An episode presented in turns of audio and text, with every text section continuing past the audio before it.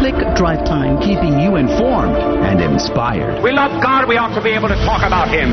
Getting you started on your day. With the latest in breaking news and information. From the Vatican to the White House and everything in between. It's serious, it's fun, it's your Catholic Drive Time. Now, here's your host, Joe McClain. Praise be to Jesus Christ. Welcome back to Catholic Drive Time. Keeping you informed and inspired. I'm your host, Joe McClain. So good to be on with you. Praise be to God. Good morning.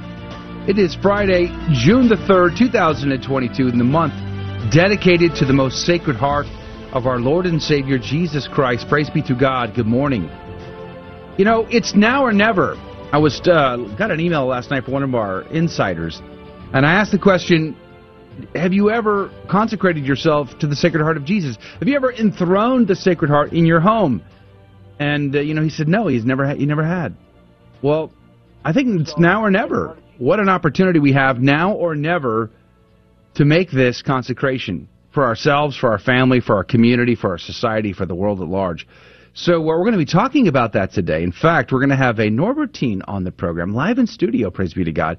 Frater Giovanni is going to be on at 35 past the hour to talk about the devotion to the most sacred heart of Jesus, honoring the sacred heart of Jesus in this month that's coming up. So stick around for that if you can. And then, of course, uh, we're going to be covering some news, catching up on several stories from the week with uh, Tito Edwards from BigPulpit.com about the new Cardinals and all of that and more coming up at 15 past the hour. So it's going to be a great show and a lot to get into. Good morning to you, Rudy Carlos. Good morning, Joe. And yeah, there are a lot of new cardinals. You go outside, you hear them. They're they're flying around, tweeting around. Tweeting? Yeah. Are they they're tweeting? Yeah. Cardinals tweet?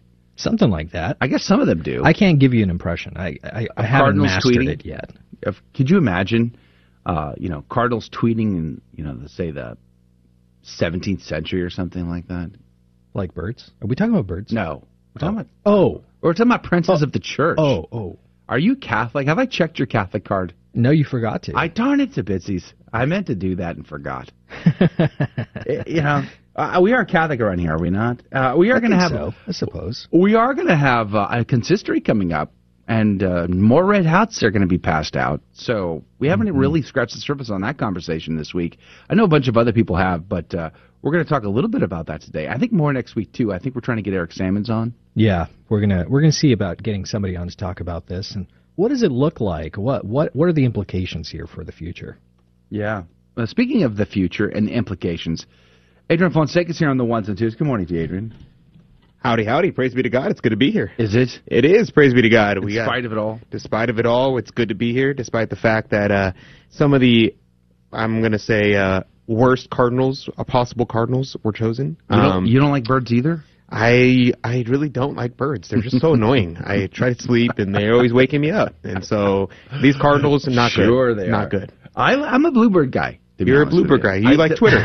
Bluebirds are amazing. You like the tweeting. You like the tweeting. Well, no, I don't like the tweeting, but I do tweet- like the Tweety color bird. I'm more of an egret kind of guy. Are you? Yeah. Really? Huh. Hmm. Wetland bird. Well, you're a wetland, upland wetland guy. Well, the good news is today is speaking of the Sacred Heart is the first Friday. So that means that we can go to Holy Mass and we can make reparation for sins and outrages against the Sacred Heart of Jesus. And I'm sure we'll talk about that So during the 30, 30 after the hour. Yeah, praise be to God.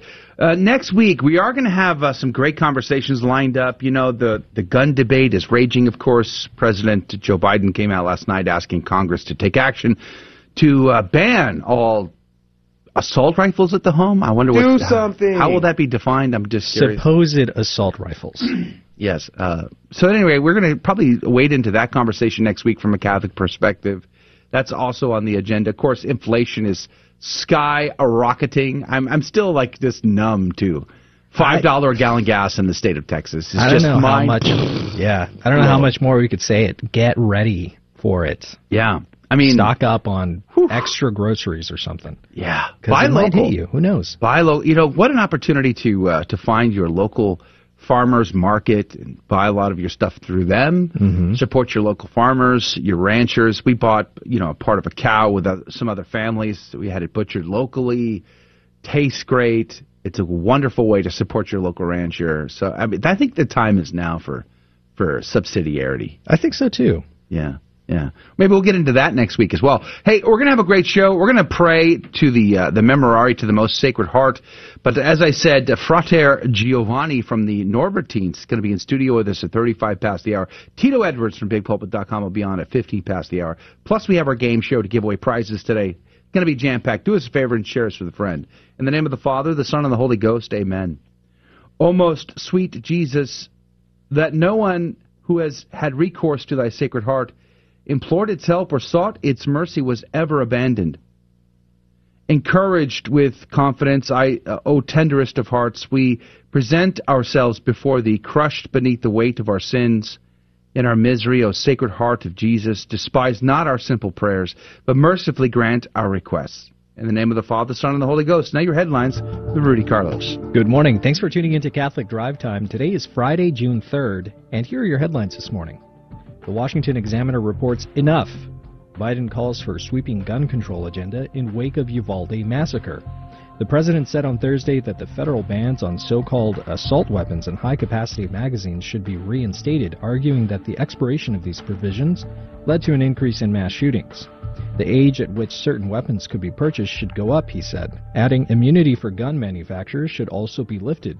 Safe storage should be required, and background checks should be expanded, Biden said. Axios reports world looks elsewhere as the Ukraine war hits 100 days.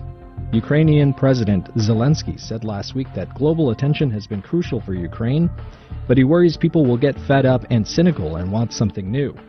As attention wanes, so will the pressure on world leaders to help Ukraine and punish Russia. There has been a 22 22-fold decrease in social media interactions, as those are likes, comments, and shares on news articles published about Ukraine between the start of the war and this week from 109 million to 4.8 million. Breitbart reports baby shortage form, baby formula shortage worsening. Low-income families hit the hardest. The data is based on sales at stores such as groceries, uh, grocery stores, club stores, and pharmacies, which represents 80% of formula sales. Nationally, 23% of powdered baby formula was out of stock in the in the week ending in May 22nd compared with 21% during the previous week, according to the latest figures from market research firm IRI. In the first week of January and before the recall of formula produced by Abbott Laboratories, 11% of powdered baby formula was out of stock because of pandemic related supply chain issues and inflation. Before the pandemic, the normal out of stock range for powdered formula was between 5 and 7%, according to IRI. And Just the News reports shooter in Tulsa Medical Center attacked targeted attack targeted his doctor after surgery left him in pain, say the police. Tulsa Police Chief Wendell Franklin identified the alleged gunman as Michael Lewis of Muskogee, uh, Oklahoma. The suspect underwent back surgery on May 19th and subsequently called the clinic repeatedly to complain about pain. He also said authorities he also said authorities also have a letter that makes a clear makes it clear the gunman came in with intent to kill Dr. Preston Phillips and anyone who got in his way. And those were your headline news this morning. God love you. The saint of the day is the Ugandan martyrs, so, you know, I'm going to struggle through these Ugandan names. Almost skipped this one because of the pronunciation issue, but it's very relevant considering the month of immoral vice. Saint Charles Lwanga and companions, they died during the days of November 15th, 1885 through January of that same year or rather January 27th of 1887. One of the 22 Ugandan martyrs, Charles Lwanga, is the patron, uh, patron of youth in Catholic action in most of tropical Africa. He protected his fellow pages, ages 13 to 30, from the homosexual demands of the Bagandan ruler Mwanga, and he encouraged and instructed them in the Catholic faith during their imprisonment for refusing the ruler's homosexual demands.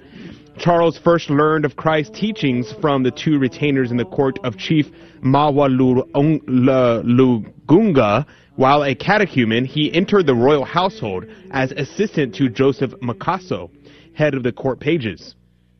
On the night of Masako's martyrdom for encouraging the African youths to resist Mwanga, Charles requested and received baptism.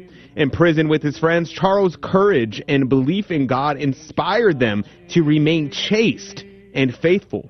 for his own unwillingness to submit to the immoral acts and his effort to safeguard the faith of his friends, Charles was burned to death at Namagunga on June 3, 1886, by Mwanga's order.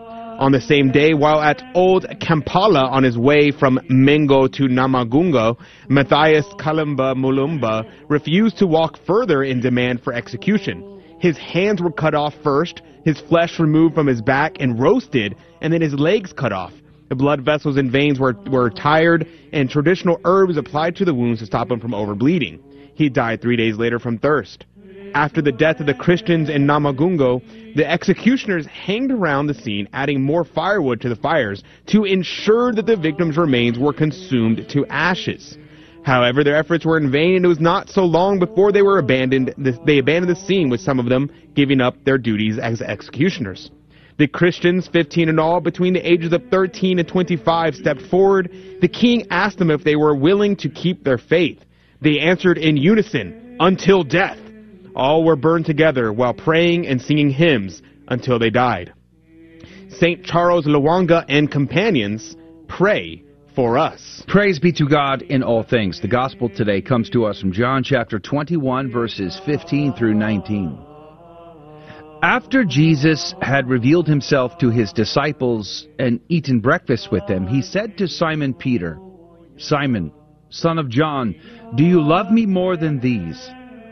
Simon Peter answered him, Yes, Lord, you know that I love you. Jesus said to him, Feed my lambs.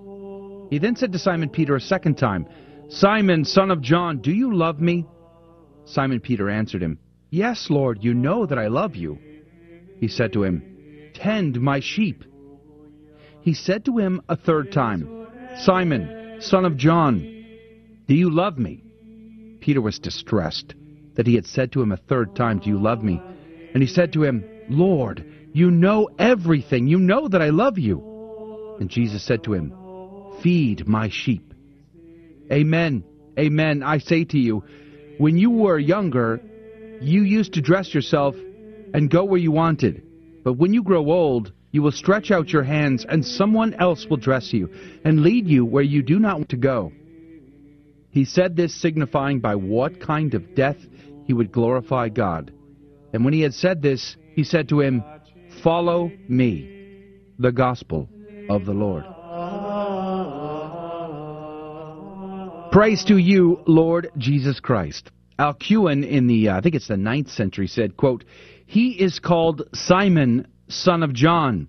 John being his natural father. But mystically, Simon means obedience and John means grace a name well befitting him who was so obedient to God's grace that he loved our neighbor, or rather, he loved our Lord more ardently than any of the others, such virtue arising from divine gift, not mere human will. Close quote, Alcuin. I like that because, you know, Peter sometimes, oftentimes, gets a bad rap about because you know he denied our Lord. Yes, these are not good things that he denied our Lord three times. It's true. That's why we have this passage today. And yet he's the guy who steps out off the boat. He's the guy with zeal in his heart says, Lord, at the mountain of transfiguration, he says, Lord, it's great that we are here. Can we build these tabernacles? Let's stay here forever. It is Peter who says to the Lord, you know, uh, when he receives his name of Simon, kneeling at the feet of the Lord at the miracle of the many fishes that were pulled out of the sea, he says, Lord, depart from me, for I am a sinful man. Peter, for all of his faults, has tremendously more um, more con, pros rather instead of cons. We should remember that today about the incredible Saint Peter. Alcuin would go on to say, quote, to feed the sheep is to support the believers in Christ from falling from faith, to provide earthly sustenance for those under us, to preach and to exemplify with all our preaching by our lives, to resist adversaries, to correct wanderers, close quote, Alcuin.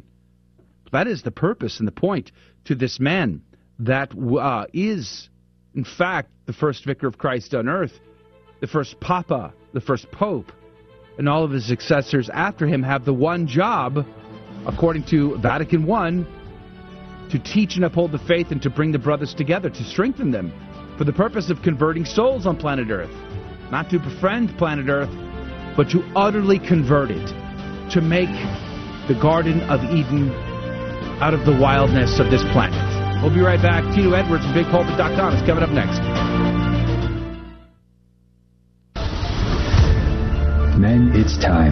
The Men's March to End Abortion and Rally for Personhood is Saturday, June 11th, the weekend before Father's Day, from 12 to 3 p.m. in Tallahassee, Florida. Men gather at 12 p.m. for the march, while women, children, and families join us for the 2 p.m. rally at the Florida State Capitol. You are needed. Every life matters. Join us on June 11th in Tallahassee. For more information, go to themensmarch.com.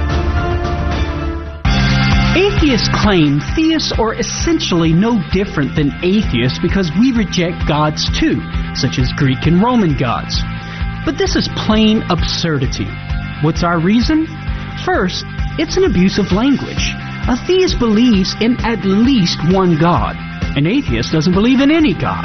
They're mutually exclusive terms. To say a theist is an atheist to most gods is like saying a married man is a bachelor to most women.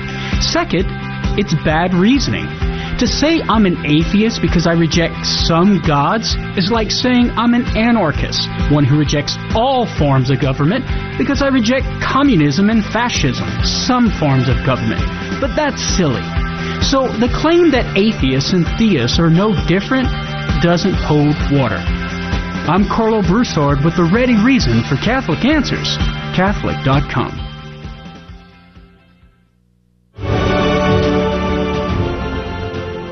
Praise be to Jesus Christ. Welcome back to Catholic Drive Time, keeping you informed and inspired. I'm your host, Joe McClain. So good to be on with you. Praise be to God.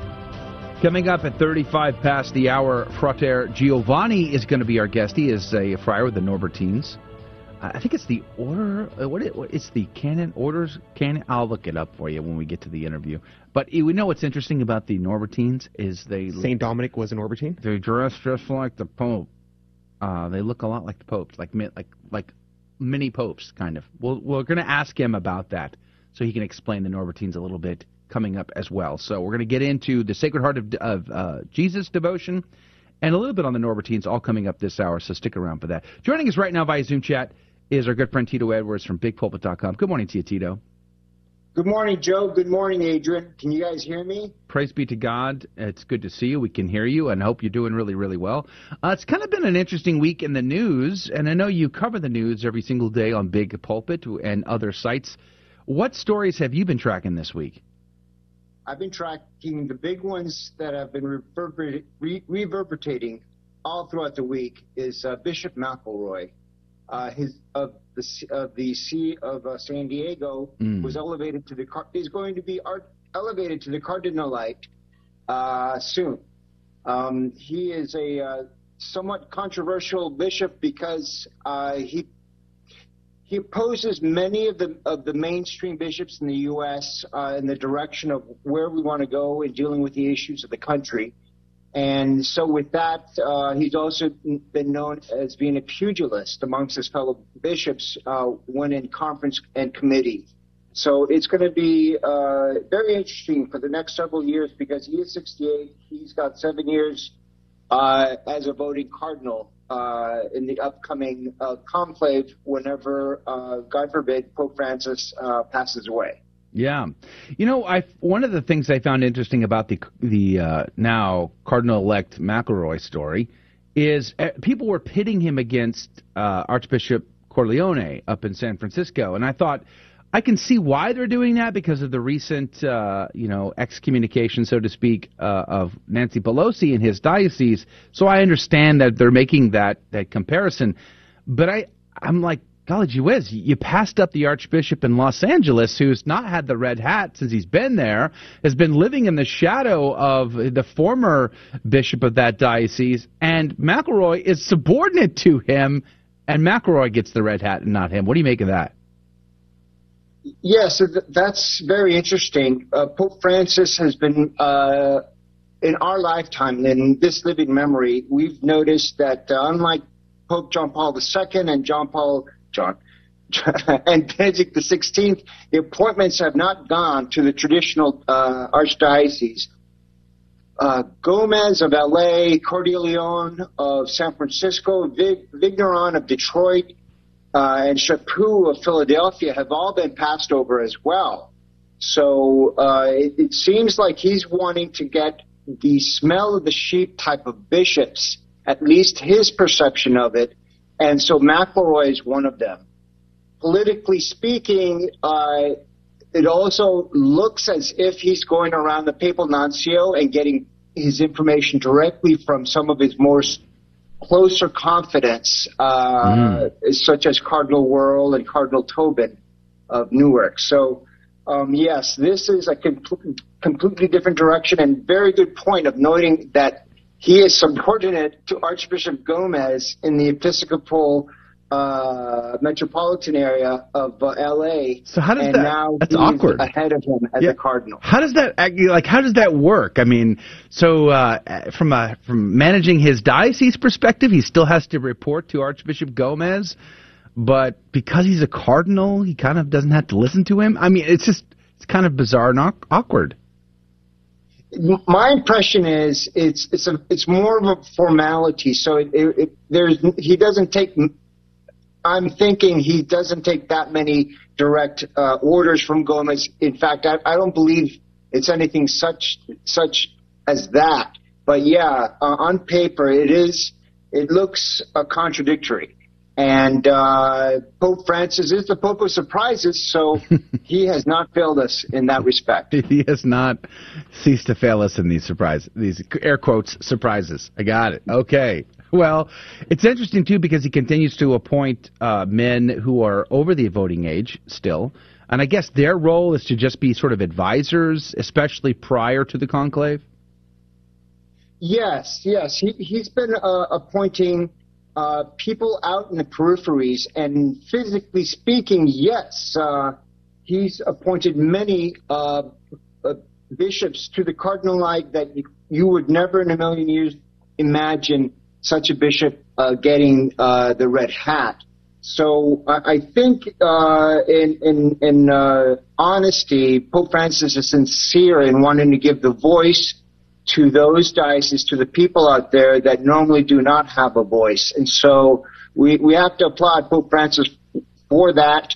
At the same time, it's also uh, interesting and, and, and controversial in some circles. Well, I mean, I but if we're going to read into what Pope Francis is doing, then I would say, then how do we avoid the issues uh, that relate the comparison between McElroy and Cordileone? I mean, they did have a conflict. Uh, McElroy uh, came out publicly against Cordileone and his decision. Um, and he has been a strong supporter of LGBTQ and other things and other troubling issues. So to elevate him as well as others, not not only that, but to promote uh, Cardinal Cupich to a position that could have a dramatic effect on the rest of the church, even in, uh, in light of his uh, public support for the LGBTQ issues. I mean, isn't this a very troubling trend? Yes, it, it is a very troubling trend. Cupich being appointed to the Congregation of Divine Worship, I believe. And so there is my understanding at, at the USCCB, the younger bishops are more forthright in wanting to defend issues of the day that affect us, such as uh, so-called same-sex marriage, uh, abortion on demand, et cetera, et cetera. And then there's the old guard from from this. For, I can't think of a better word. The Spirit of Vatican II crowd of the 70s and early 80s which Pope Francis, I believe, represents. And so McElroy is up there in that category, and we're going to see a lot of these clashes. Uh, not not only between Cordileone and McElroy, but among the other younger bishops from the smaller dioceses and and the bigger episcopates. Mm. So yes, uh, there is conflict, but at the same time, where the rubber meets the road, these questions are going to have to be addressed uh, because people, uh, bishops such as Cordileone and Strickland, Vasa out of uh, Southern California, uh, they are making their voices heard, and we need to pray for all of them, uh, McElroy included. So, yes, uh, it's going to be a very interesting time for any of the Pope watchers, especially those that are following the USCCB. Yeah. So grab your popcorn and Coke and uh, sit back and enjoy. Speaking of uh, popcorn uh, moments, apparently the uh, the ambassador to the Holy See from the United States uh, flew a, rainbow flag off the balcony. Yes, yes, yes. The, this is the in-your-face uh, culture wars that we're seeing here, without any thought as to the position of where the Vatican is. There is no respect. Now, contrast that to the embassies in the Middle East where they have homosexuality not only illegal but can be punishable by death in some of those countries. They dare not fly the flag. The Americans, the, you mean? The rainbow. The American embassies. Correct. At Yeah. the American embassy. So They pick and choose they, their- they their, pick and uh, choose their yeah. battles, and of course Christianity uh, gets picked on time and time again. Yeah, isn't that interesting? For sure. Uh, it- and golly gee whiz, we're seeing such a, a sort of a hypocrisy though here. You've got the bishops in Germany outwardly, openly endorsing and promoting this, creating incredible division and even, uh, near, dare I say, uh, on the verge of schism. There, many, many prelates around the world have spoken out against that, begged the Holy Father to take serious action on what's going on there. They're flying. They've got uh, altars draped in rainbow flags over there. That seems rather insane. Some here as well in the United States. And then, of course, the, the Holy See, under this current administration, has embraced that. But yet, it's the month of the Sacred Heart, and so there is a clear contrast, almost a, a war for the soul of humanity. Yes, it is.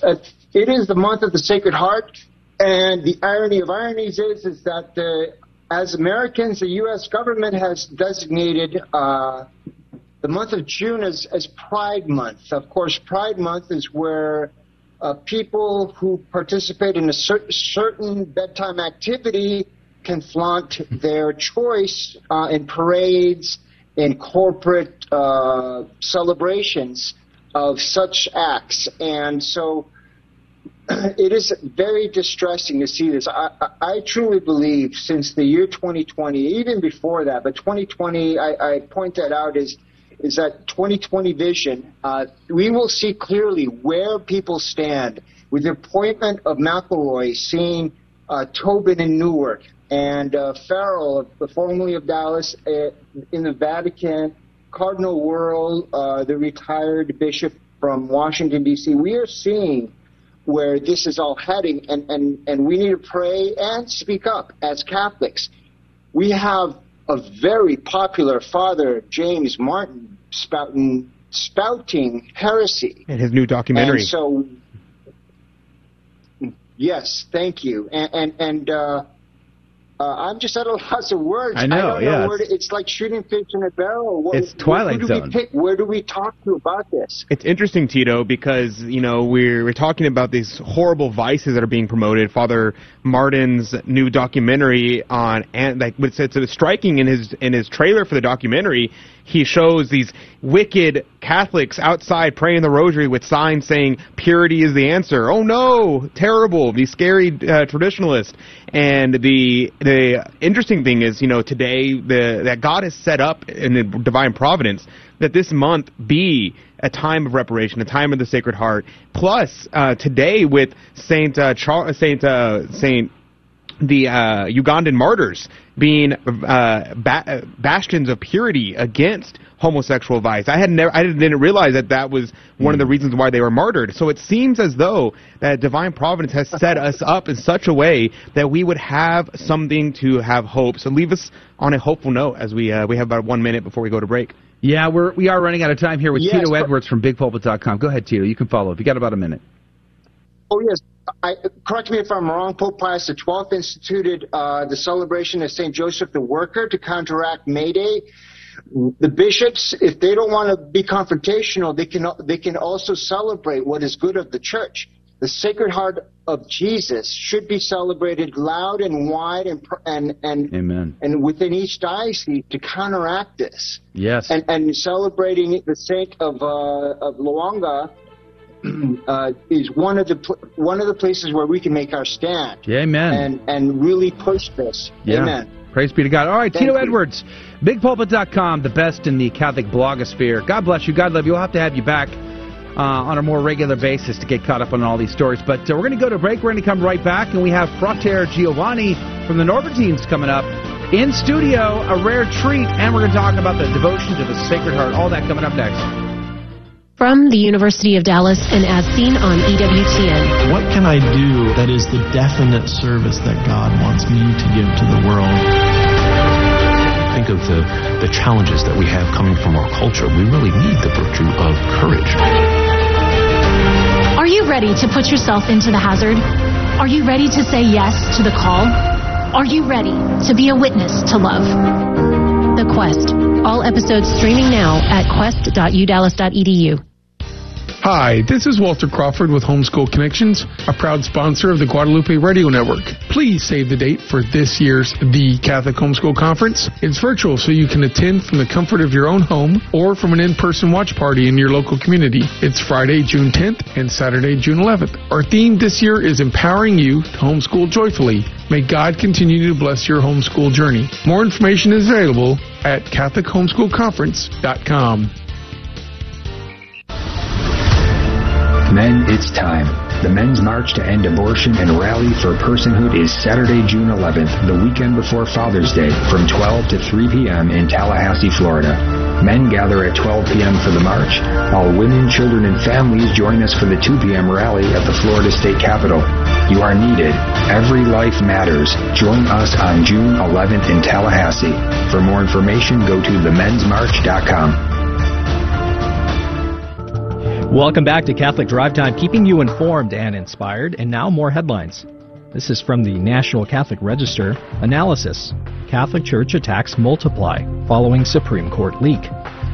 According to the U.S. Conference of Catholic Bishops, which tracks arson, vandalism, and other destruction occurring in the U.S. Catholic churches, there have been at least 134 incidents across 35 states and Washington, D.C. since May 2020, right after the draft leak of the overturning of Roe was, was uh, presented. Epoch Times reports Biden says he won't be able to bring down gas or food prices in the near term. Last week, Biden's top economic advisor, Brian Deese, played down the risk of a recession despite the growing warnings from banks and economists that the U.S. economy could be heading into recession in the next 12 to 24 months. The idea we're going to be able to, you know, click a switch and bring down the cost of gasoline is not likely in the near term, nor is it in regard to food, Biden told reporters at the White House on June 1st. He cited the war in Ukraine that has strapped the country's wheat exports as an external cause for inflation. And Breitbart reports Christian Aid Group, Nigeria sending soldiers to protect Christians without bullets. David Curry, the CEO of the Christian aid organization called Open Borders, described President Buhari's inaction as suspicious, given that extremists from the president's ethnic group, Fulani Muslims, are largely responsible for the attacks. He also accused Buhari's government of superficial attempts to appear to be protecting Christians, such as sending soldiers out to protect ch- churches, but not giving them bullets. The human rights expert noted that President Joe Biden's administration should reconsider undoing the puzzling decision of removing Nigeria from its list of countries of particular concern for religious freedom, which it did in November without any overt signs that the Buhari administration was meaningfully addressing the surge of anti Christian violence in the country. And those were your headline news this morning. God love you. Praise be to God in all things. Thank you, Rudy, for keeping us up to date. Joining us in studio right now, rare treat for us, praise be to God, is Frater Giovanni from the Norbertines. Good morning to you, Frater. Good morning to you. Thank you for having me. All right, so let's let's get the uh, let's get the obvious out of the way first. You look like a pope. I do. Well, in my defense, the Pope technically looks like me. Oh, okay. All right. Yes, that's a great defense. Praise be to God.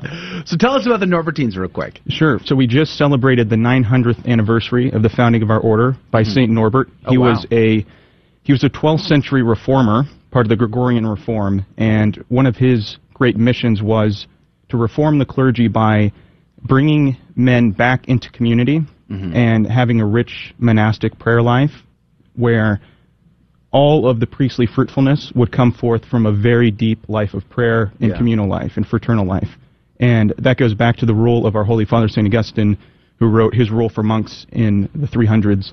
So we've been following that for 900 years. Wow. Yeah, and and it was a great way to reform the clergy by having community and accountability and Yeah. and you know contemplation. So frater means friar.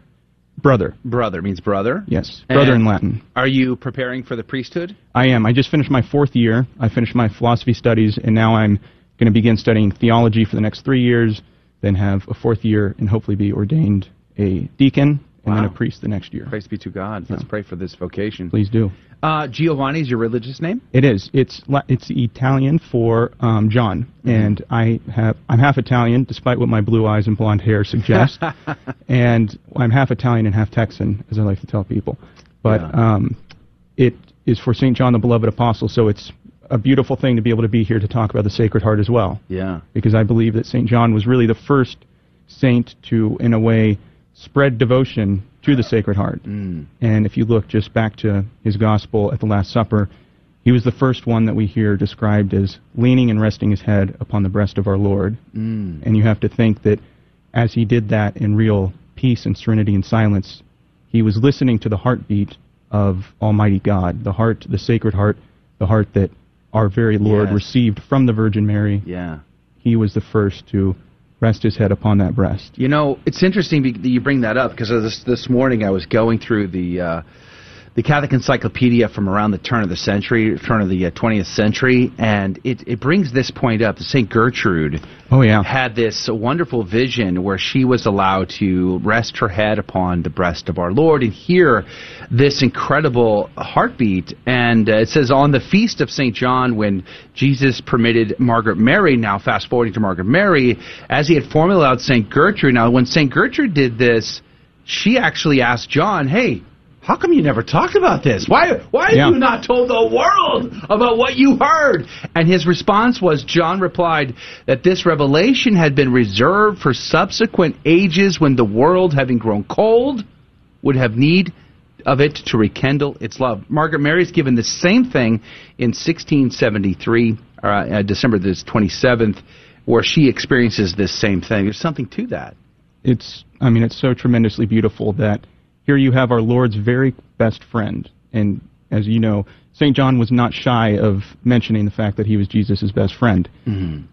And well why was he you know why did he have such an intimate relationship with him? And you look at his relationship with Our Lady and those two things are inseparable. The closeness of John with Mary and the closeness of John with our Lord. That and I also think it's so fitting that June is the month of the Sacred Heart, which comes immediately immediately after the month of May, Yeah. which is the month of Our Lady. Yeah. Because we cannot understand the Sacred Heart without understanding the Immaculate Heart. Mm. The two are always presented together. And what's also so beautiful is the fact that it's Our Lady's the Sacred Heart is crowned with thorns. Our Lady's heart is pierced with a sword. But think about that, because our Lord was the one who was actually pierced literally with the sword. Right. And yet our Lady's the one depicted with the pierced heart. Mm. Why is that? Because the heart of the son is the heart of the mother. Yeah. What the son suffers, the mother suffers with him. So it was as if Our Lady was trying to reveal to us that when you saw my son pierced with a lance, it was as much me being pierced by the yeah. lance. I mean, can you could you just imagine that? You know, that's one of the things about Catholicism that I that I had difficulties with when I became Catholic, coming away coming away from Protestantism, uh, is that this relational thing. Right? It was just me and Jesus. What, what, what is all what is all this other stuff that I have to embrace now? All these other people. Why do I have to uh, think about his mother? Why can't I just go straight to Jesus? Or here's another one that was very odd to me. You Catholics, you chop up your saints and you pa- pass their body parts around. You have a devotion to the heart of Jesus. Why can't I just have a relationship with Jesus? Why do I have to talk about his heart? When I hear all that stuff, I just get so excited. so I, I'm, I'm pretty unapologetically into all of these things. The bones of the saints. I have a piece of the true cross on me right now. Praise Um, be to God. So, it, I mean, I love these things. Of course, we're Catholic. Yes. You know, we don't throw anything away that is good. That's right. Yeah. And we also know that our bodies will be resurrected one day. The body is a good thing. That's another beauty of Catholicism. we see the beauty of human nature. We see the beauty of the earth. Everything that God made is good and it proclaims His glory. Mm. And we will be resurrected one day with the very body that we have today. And think about this our Lord's heart, His physical heart, is beating right now in heaven Mm. with Our Lady. And uh, Venerable Mary of Agreda says that the moment that our Lord had a physical heartbeat in the womb of the Virgin Mary, Our Lady's heart and His sacred heart always beated together in perfect harmony. You you know, brother, I was just thinking when you're saying that, I, I re- when I was uh, maybe two, maybe three years ago, I had learned that in in France, they always just refer to the Sacred Hearts. They Mhm. never, Yeah. they never wasn't the Sacred Heart of Jesus, the Immaculate Heart of Mary. It was just the Sacred Hearts. And that image, like the the Society of Saint Pius X, has that their logo being the intertwined hearts of our Lord and Our Lady, and that image of the inseparable hearts of the Blessed Virgin and our Lord. It, that just struck me so much, and I, that is something that I that just made me think of that when you were mentioning it. I, I even go just a tiny bit further, and I just say the Sacred Heart Mm. to Wow. refer to both. And that I think that that French tradition goes back to Saint John Eudes, if I'm not mistaken, who he wrote the just a magnificent work called The Admirable Heart of Mary, Mm. and he goes through and he gives a commentary on the Magnificat, and he also gives a commentary on all the titles of Our Lady, and explains how the heart is the principle of love in the human person, which is why that's so symbolic that here we have our Lord holding out his heart because he's showing this is the human sign of love.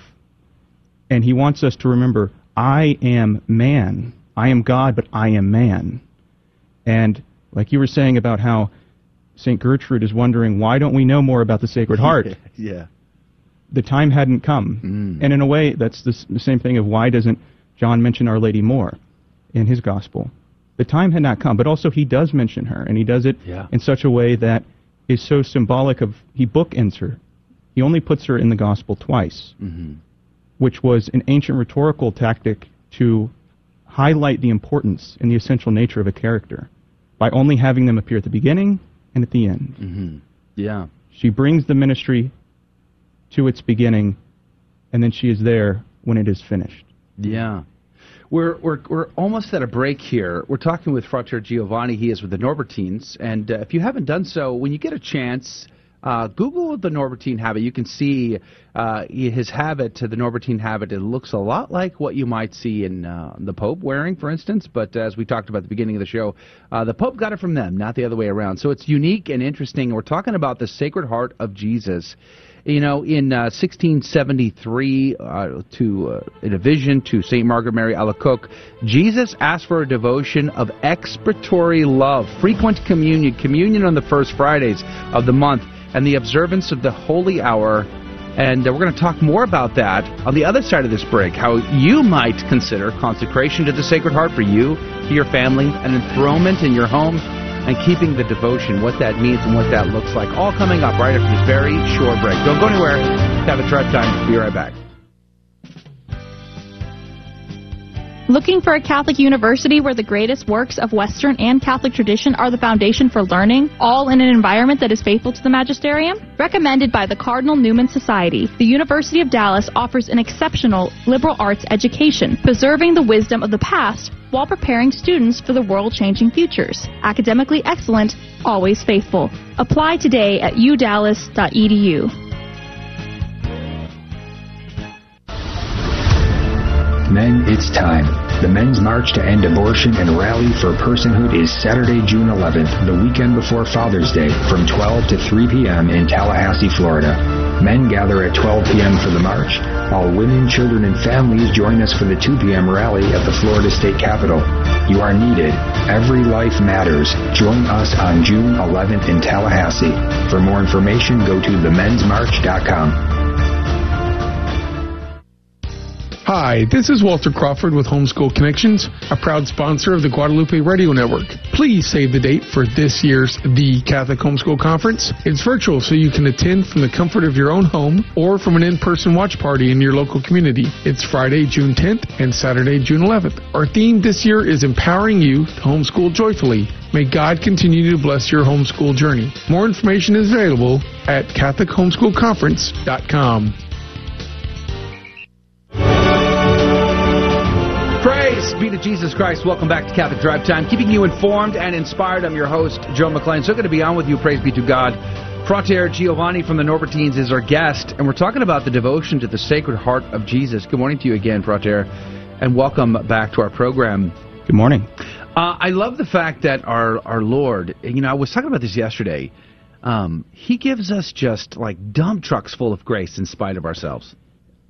There's a another great mystic. Her name is Josefa Menendez, and I don't remember if it was Pius the 10th, 11th, 12th. I get them all mixed up sometimes. Mm-hmm. But he encouraged a universal devotion to her book, The Way of Divine Love. Mm-hmm. She had mystical experiences. She died, of course, at the age of 33 and lived in the convent for only a few years.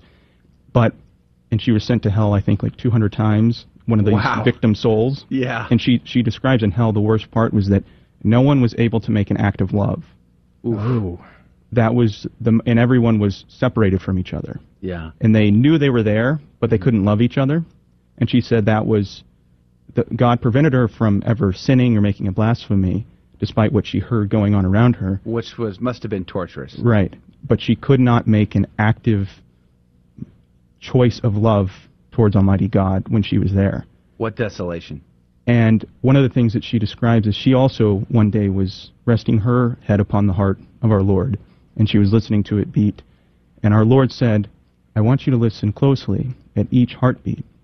And he said, Every time my heart beats, a new grace flows forth from my heart for the conversion of sinners. Wow. And think about that. Our Lord's heart is actually physically beating in heaven right now, Yeah. in unison with the Immaculate Heart of Mary, and every single pulsation of His most sacred heart, a new mm-hmm. grace is coming forth for the conversion of the world. And if you think back of the miraculous medal, when Our Lady appeared to St. Catherine Labouré, and uh, Catherine Labouré asked Our Lady, she said, Why are there gaps in the rays of light coming from your hand? Hmm. And Our Lady said, The gaps are all of the graces that no one will ask for. Oof. Yikes. You know, it, That's, it's, that's right to the heart. It really is. I I, I uh, just recently got a, a statue of the the Immaculate Heart of Mary, or the um, the apparition of the uh, the miraculous medal, and uh, I got that for my wife. But you know, it's it's so wonderful to think about uh, all of these wonderful graces that God wishes to give us. He pours out on us every single day, whether we correspond with them or not, and and to think about the home as the most intimate space. I mean, this is uh, home is where the heart is. I, I keep saying that, and and we can set that home aside Mm. and consecrate it and and enthrone the most sacred hearts in our home. That's really going to pour out even more graces for those families, right? I think that every Catholic home, in every single room, should have a picture of Our Lady and our Lord. Mm. And you see this in the mystics as well. They talk about the mere act of looking upon the face of our Lord and Our Lady communicates grace. Think about that. The mere act of looking at their image communicates Yeah. grace. So it doesn't matter how hardened a sinner is, God's love is greater. Mm. It doesn't matter how much a sinner doesn't want the grace of God. God's love is greater. His mercy is greater. Where sin abounds, grace abounds all the more. Our sins do not hold a flame to the infinite volcanic love of Jesus and Mary. Mm. I, I once heard it described that um, there was a saint and he thought that he was loving God, you know, or he thought that he could possibly love Our Lady more than she could love him, which is kind of adorable. and then she she shows him a spark next to an exploding volcano, and she said, "If you were to take all of the love of all of the saints in the history of the world and put them together, it would be that spark next to my love Wow. which is this erupting volcano. Yeah, hard to Yeah. even contemplate that. Which is why we should have great confidence. Mm. It doesn't matter what your sins are. And especially during Pride Month, I want anyone to know out there if you're suff- suffering with same sex attraction or a life that is painful or difficult, God's mercy is greater. Yeah. His mercy is greater. That's the pride that we should have. That, that's what we should be proud of. The heart of our Lord and our Lady. You know, it's funny when you mentioned that. I was thinking of Professor Plinio Correa de Oliveira, a Brazilian Catholic theologian, and he was uh, he would say in a moment of uh, levity, he was uh, making a somewhat com- comedic joke. He says that uh, you know, if I could ever give advice to Saint Louis de Montfort, if I was there and I was giving him advice, I would tell him have a greater devotion to the Blessed Virgin Mary. Yes, I love it. And, and St. Louis would tell us the same thing right now. And Maximilian Kolbe has this great quote of he uh, he kind of got into a competition with his brothers about who could love Our Lady more, and he said he said I want to love Mary twice as much as you, and then he said and I hope you will love her twice as much as me. And I hope I will love her then a hundred times more than you, and that you'll love her a thousand times more than me. And that went on unto infinity. So we, if we think that we could ever possibly overdo it, it's not possible. Because remember this, our Lord didn't have to become man in the first place. He didn't have to take a real physical heart. He didn't have to become hypostatically united with our human lowly nature. But he did. And he did it in one way only, and that is through the Immaculate Heart of Mary. Well, let's uh, let's switch to some of the more practical points of devotion to the Sacred Heart. I imagine there are still many Catholics who have never consecrated themselves to the Sacred Heart of Christ, let alone the Immaculate Heart of Our Lady, um, or kept the devotion to the Sacred Heart. Maybe you can talk about that. What are the some more practical aspects of this? Sure. One of those is, and our Lord revealed this to, to St. Margaret Mary, that to receive Holy Communion on the first Friday of nine consecutive months, and he promised that anyone who did that in a state of grace would be guaranteed the grace of final perseverance. That's big. It's huge. There couldn't really be anything bigger. And I think St. Thomas Yeah. I think St. Thomas says that the only grace that no one could actually merit is the grace of final perseverance. Because it is a pure purely gratuitous gift on God's part that mm. there even under the virtue of justice it's not possible to merit that grace because it is the greatest possible of all graces to merit the grace to see God for all eternity. You know, only God can give that gift freely. And he does, which is also why it's so important that our Lord's heart is pierced, because that means it's pierced and it's open. And it's never going to be closed again. That the love that he has for us is constantly flowing forth. And one of the small ways that we can uh, enter into this love during the Sacred Heart Month and just every day is through the Litany of the Sacred Heart. Um, if you haven't seen it before, it is just so magnificently beautiful Yeah. Just to, to say those words every day is that's an act of consecration. And it takes maybe two minutes to do. But it reminds us also that god really became man. You know these are he these are human words to describe an infinitely loving god. He's meeting us right where we are. He's he's the gate of heaven the tabernacle of the most high which also when you're praying the sacred heart uh, litany, you'll notice that almost every single title applies to Our Lady as well, Mm-hmm. except for one, which is hypostatically united with the Word. That one does not apply to her, but every other one does, which just goes to show further this union of hearts. Yeah. And if if some, I'm sorry, Rudy, go ahead. I was just going to say, you know, one of the one of the promises of many of devotion to the Sacred Heart, it, it says that it's going to supercharge your prayer life. And of course, right, if you think about it, you're going through the litany and you're thinking about all of these amazing titles for the Sacred Heart. Uh, applies both to Jesus and uh, and to the the Blessed Mother. Uh, of course, it's going to do that because you're going to start thinking about that every single day. Mhm. It's a wonderful thing to add to your prayer regiment. And, and, and think about what St. Paul says in Philippians that he, he admonishes us to become of one heart and one mind, united in God. To be one heart and one, and he's, he's telling us to do this because it's possible. That's another thing. Scripture never imposes an admonishment on us unless it's actually possible to fulfill. And so he's saying, being a, be of one heart and one mind. By cultivating our love for the Sacred Heart, what we're really asking our Lord is, Jesus, give me your heart. I want my heart to become your heart.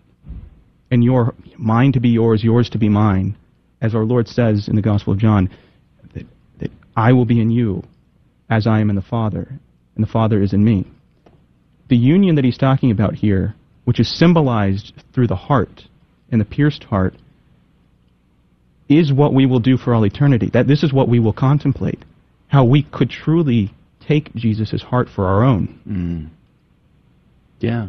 It's an amazing opportunity, but I feel like time time is uh, not our friend. I mean, we live in very interesting times, and the world around us seems to be getting more and more intense uh, every single day. And I think it's one of those things where we can take for granted. I remember uh, when I was younger thinking, "Oh, I've got plenty of time. I got lots of time. I, can, you know, someday I'll I'll live in a state of grace. It's going to be fine." You know, but I don't know that that's I don't know that we can make such um, mistakes. I mean, we couldn't make them then. We definitely can't make them now, wouldn't you say? Well, our Lord Himself says that He is going to come like a thief in the night, mm-hmm. which is kind of terrifying. Yeah. And He He's the only one who truly tempers justice with mercy, but His mercy far outweighs His justice. Yeah.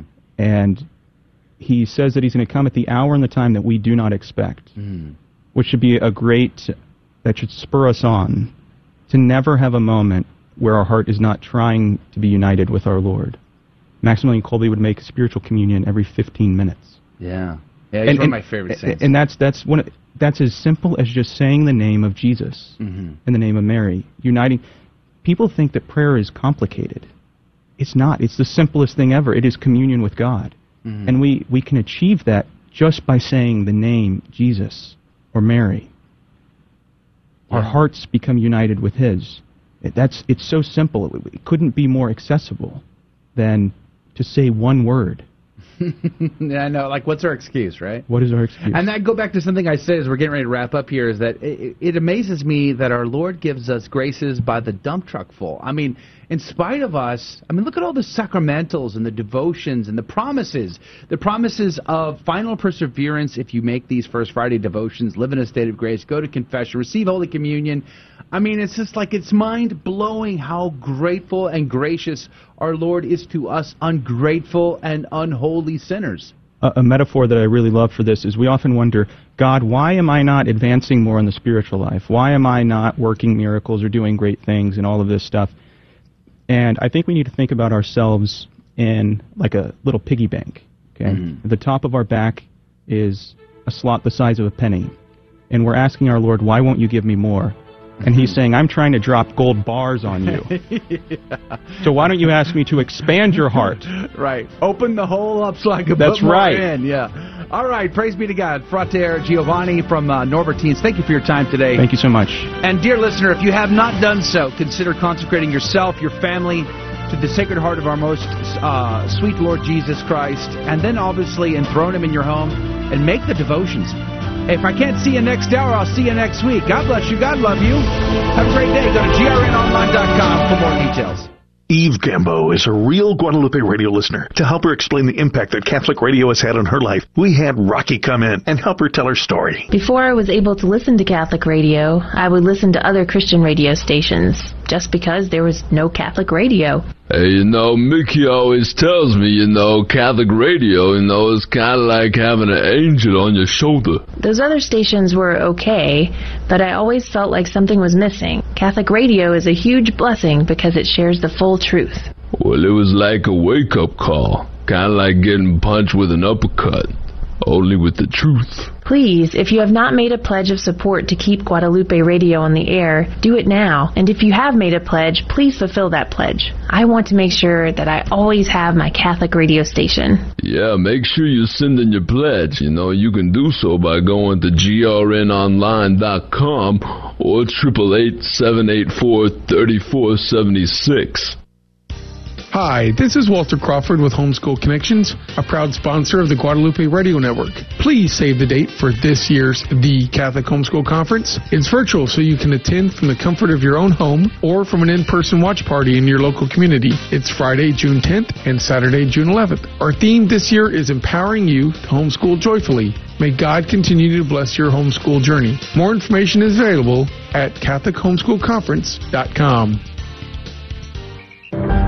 Men, it's time. moral relativism is growing and the soul of our nation is at stake. Nowhere is it more manifestly obvious than with the daily ongoing mass murder of abortion. As leaders, protectors, and providers, we must go first in facing reality, taking responsibility, repenting for what we've done and haven't done, and resolving to do more. The opportunity is before us on Saturday, June 11th the weekend before Father's Day in Tallahassee, Florida. We'll be gathering at 12 p.m. and embarking on a four mile march of prayer and sacrifice that will culminate in a 2 p.m. rally at the Florida State Capitol. We welcome all women, children, and families to join us in standing up for the personhood of the preborn at the 2 p.m. rally. We're also hoping Governor Ron DeSantis will join us and assure us that he will lead on life. Hi, this is Celicia from the Catholic Charismatic Center, and you're listening to AM 1430 KSHJ Houston. God bless you and your family.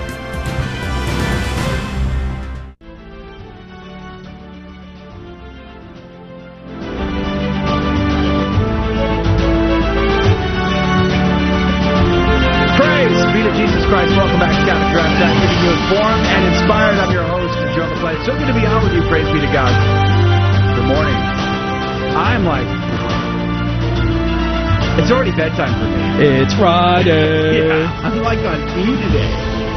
I, was not, I mean, I've had 20 ounces of coffee, no, 30 ounces of coffee, and it's not even scratching the surface. Hmm. So, have you tried uh, illegal drugs, narcotics?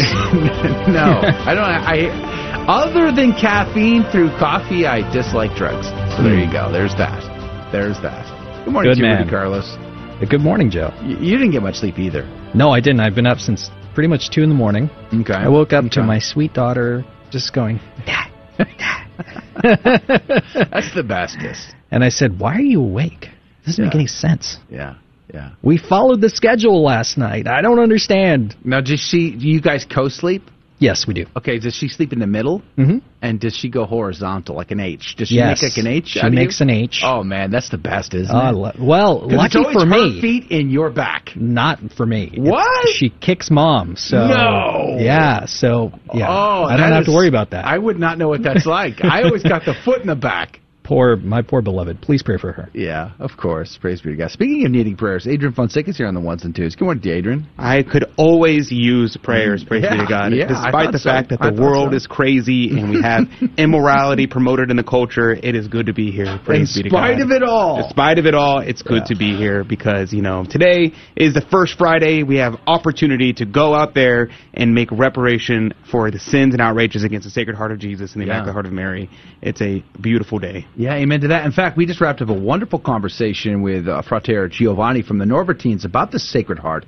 Really good conversation. So if you missed that, you got two opportunities. One, hang out with us on the after show, which is the second half of this hour, or he's going to jump back on, and we're going to con- we can continue that conversation. So if you have questions, you you can ask him directly in the after show.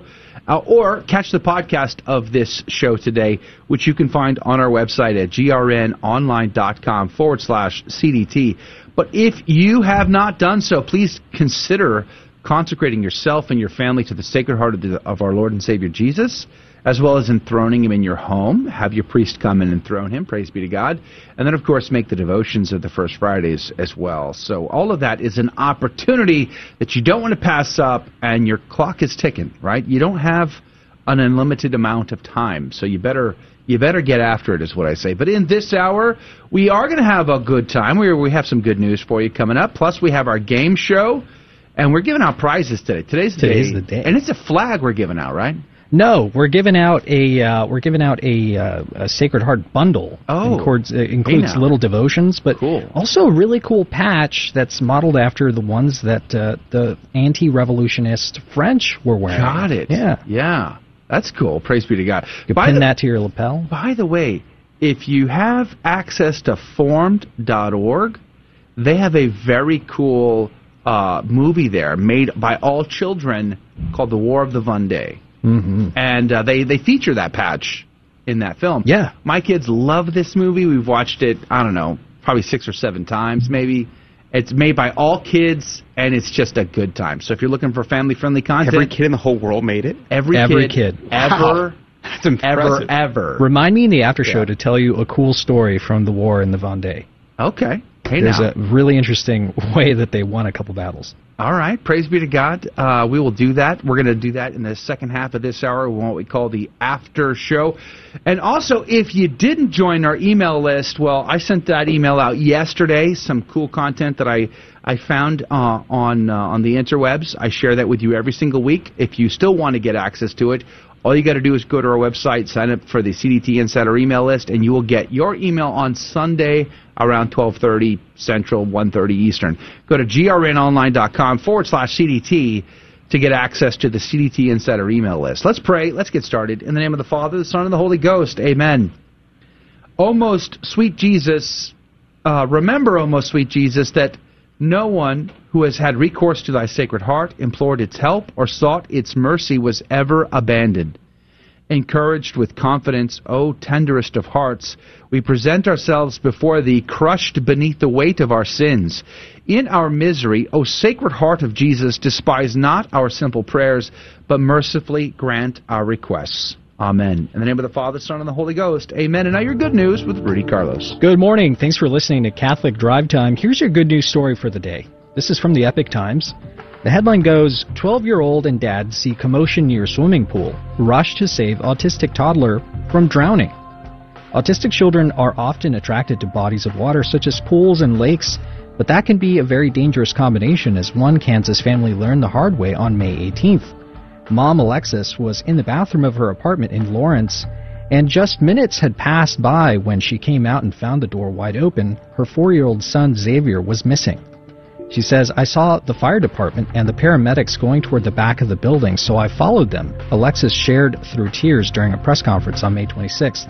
Xavier was being pulled out of the pool, but I didn't see him moving, so I didn't know what, if he was okay at the time. She added, I was in the restroom, and just anything can happen. Anything can happen in a matter of minutes. Xavier, who was nonverbal and autistic, survived and was seen hopping and skipping excitedly in front of the podium, clearly now doing well. The extraordinary outcome is owed to a pair of local heroes, a 12 year old boy, Maddox, and his dad, Tom, who were near the pool that day. Maddox had heard the commotion, and his friends alerted him of the drowning toddler, so he ran to get his dad. The pool was surrounded by a six foot high metal fence with a locked gate, but the toddler somehow crawled under the fence. And let me tell you, where there's a will, there's a way. Footage shows the moment when Tom arrived at the scene, climbed over the fence, and ran to the pool, at which point Xavier could no longer be seen. The dad jumped in, fished the boy out, and performed CPR on him until first responders arrived minutes later. By that time, he was breathing and had started crying.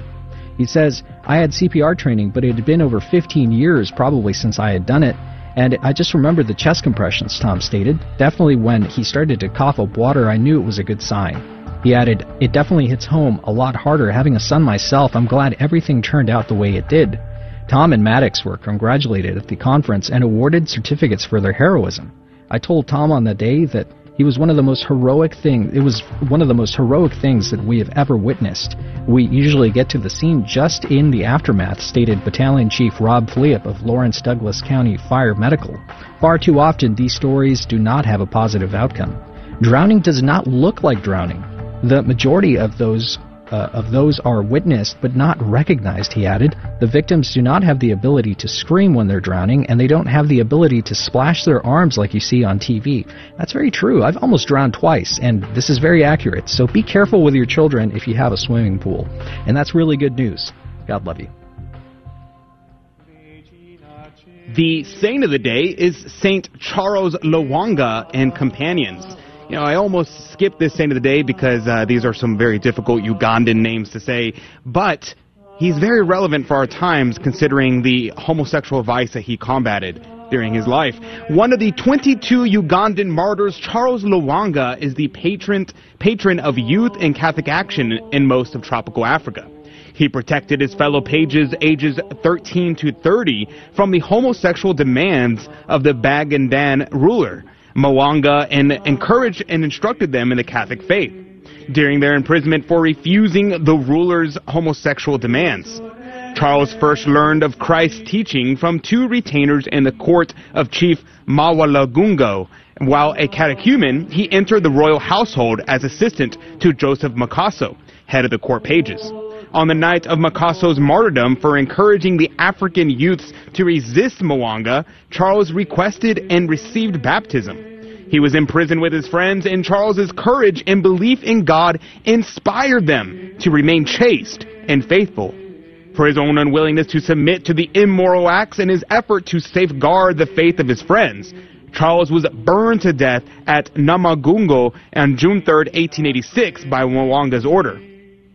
On that same day, while at Old Kampala on his way to, from Mengo at Namugongo, Matthias Kalemba Mulumba refused to walk further in demand for execution.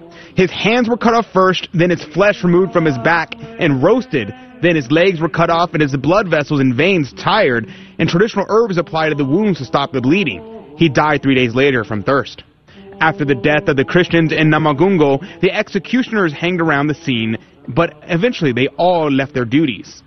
And the Christians, 15 in all, ages 13 to 25, stepped forward. The king asked them, Are y'all willing to keep your faith? They answered in unison, Until death.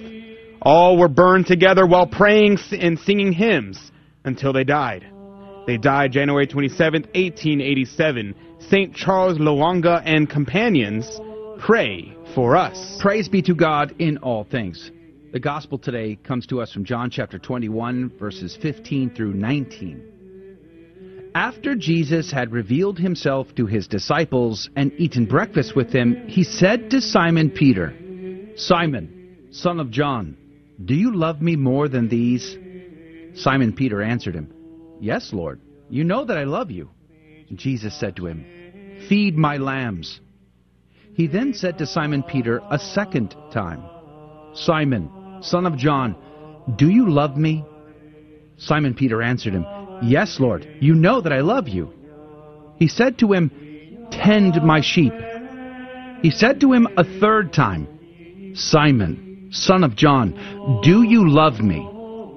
Peter was distressed that he had said to him a third time, Do you love me? And he said to him, Lord, you know everything. You know that I love you. And Jesus said to him, Feed my sheep.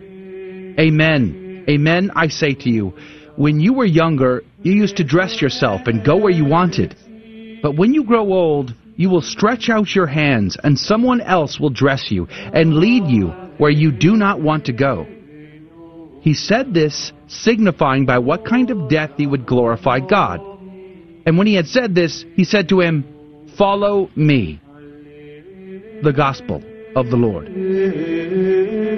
Praise to you, Lord Jesus Christ. St. Augustine would say, quote, They who feed Christ's sheep as if they were their own, not Christ's, show plainly that they love themselves, not Christ that they are moved by lust of glory, power, gain, not by the love of obeying, ministering, pleasing God. Let us therefore, not ourselves, but Him, and in feeding His sheep, seek not our own, but the things which are His. Close quote, St. Augustine. Pray for us. Adrian, what did you find? Yes, Cornelius Lapide had a lot to say here, and let's start here. He says, He glorified God because for God and His Son Jesus Christ, whom He preached, He suffered crucifixion. But what is more glorious than to die for God? This reminds me of something that Cornelius Lapide said a couple days ago that I brought up. Then the order of importance, and St. Thomas talks about this in many of his prayers. He says, one, we are to love God first and foremost. 1.5, we should love the Blessed Virgin Mary. Second, we love our own soul. Third, we love our neighbor. And fourth, and lastly, we love our bodies. Our bodies come last. So here it goes. Cornelius Lapide says, To please them he did so, but outside the gate, which is called the gate of St. Sebastian, Christ met him. Peter asked him, Lord, whither goest thou? The Lord answered him, I am going to Rome to be crucified a second time. Peter understood that Christ willed to be crucified not in his own person, but in the person of Peter, his vicar. Therefore, he immediately returned to prison and shortly afterwards underwent the death of the cross. The place where Christ thus met and conversed with Peter is still to be seen just outside Rome. It is adorned with a chapel and is religiously visited, and it is commonly known as Domine Quo Vadis. Lord, where is there, where, where are you going? That's where, quo, quo vadis, where are you going? And let us meditate upon this today. Those words, where are you going? Are we heading down the wrong path? Are we heading down the path to crucifixion? Our Lord desires that we suffer. We suffer with Him. That our suffering not become something pointless, something that is just fleeting, something nihilistic. No, but instead, let our suffering be united with Christ so that it is not Christ, ourselves who die, but Christ who dies in us, right? It is not us who live, but Christ who lives in us, because Christ desires to suffer for poor sinners. And are we going to deprive him of that? I say no, because uh, it's the great grace that St. Paul talks about when he says that we complete what is lacking in Christ's suffering. That is a amazing grace. It is an amazing grace to be able to say that I can complete what is lacking in Christ's suffering. Not because of some great merit that I have, but instead, no, because it is Christ who lives in us so it is therefore Christ who suffers in us. And if we have the glorious death of dying for Christ, it is not I, we who die, but Christ who dies in us. In a most perfect way with Peter as his vicar. So let's meditate upon that today. Let's meditate upon the glorious grandeur of the papacy as well. Amen. Praise be to God. Time to go to a break and come back and play our game Fear and Trembling. And today's the day we give out the prizes. So you could win your last three chances to win our Sacred Heart Bundle Pack, which you could win by calling 877-757-9424 is upon you. Your time is running out, so you better hurry. 877-757-9424. Call right now. 877-757-9424. That phone number is 877-757-9424. Call right now. We'll be right back. Are there any basic rules for doing apologetics? 1 Peter 3:15 says, "Always be prepared to make a defense." Always be prepared, scripture tells us. How can we always be prepared to make a defense of our faith? Rule number 1, pray. Pray to the Holy Spirit that he give you the courage to share your faith and the wisdom to choose your words carefully and profitably. Rule number 2, you don't have to know everything right now. Learn a little bit more about your faith each and every day. Read scripture, read the catechism, listen to apologetics tapes, listen to Catholic radio. Learn a little bit at a time. Rule number three, Luke 5, verse 10. Do not be afraid, henceforth you will be catching men. Jesus said this to Peter, but he's also saying it to us. Will you make mistakes and get into tight spots when you start sharing your faith with others? Yes, of course you will. But Peter made mistakes and he got into tight spots. Yet Jesus told Peter not to be afraid. Why? Because if we are sincere in our desire to share the truth with others, to share Jesus Christ with others, then Jesus will find a way to make good come from even our mistakes. Rule number four always view a question about your faith or even an attack on your faith as an opportunity, an opportunity to share the truth. Rule number five don't get frustrated. Catholics often get frustrated by what I call the doctrinal dance. You get asked about purgatory, Mary, the Pope, sacraments, all in rapid fire succession. Before you can answer one question, you're asked another, then another. Just keep bringing the discussion back to one topic until you've said all you want to say, then move on. Rule number six never be afraid to say, I don't know, when asked a question about your faith. Don't try to wing it. However, always follow I don't know with, but I will find out and get back to you, and make sure you do. A beacon of truth in a troubled world. This is the Guadalupe Radio Network, radio for your soul.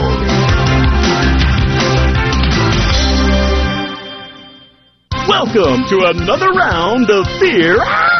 And trembling.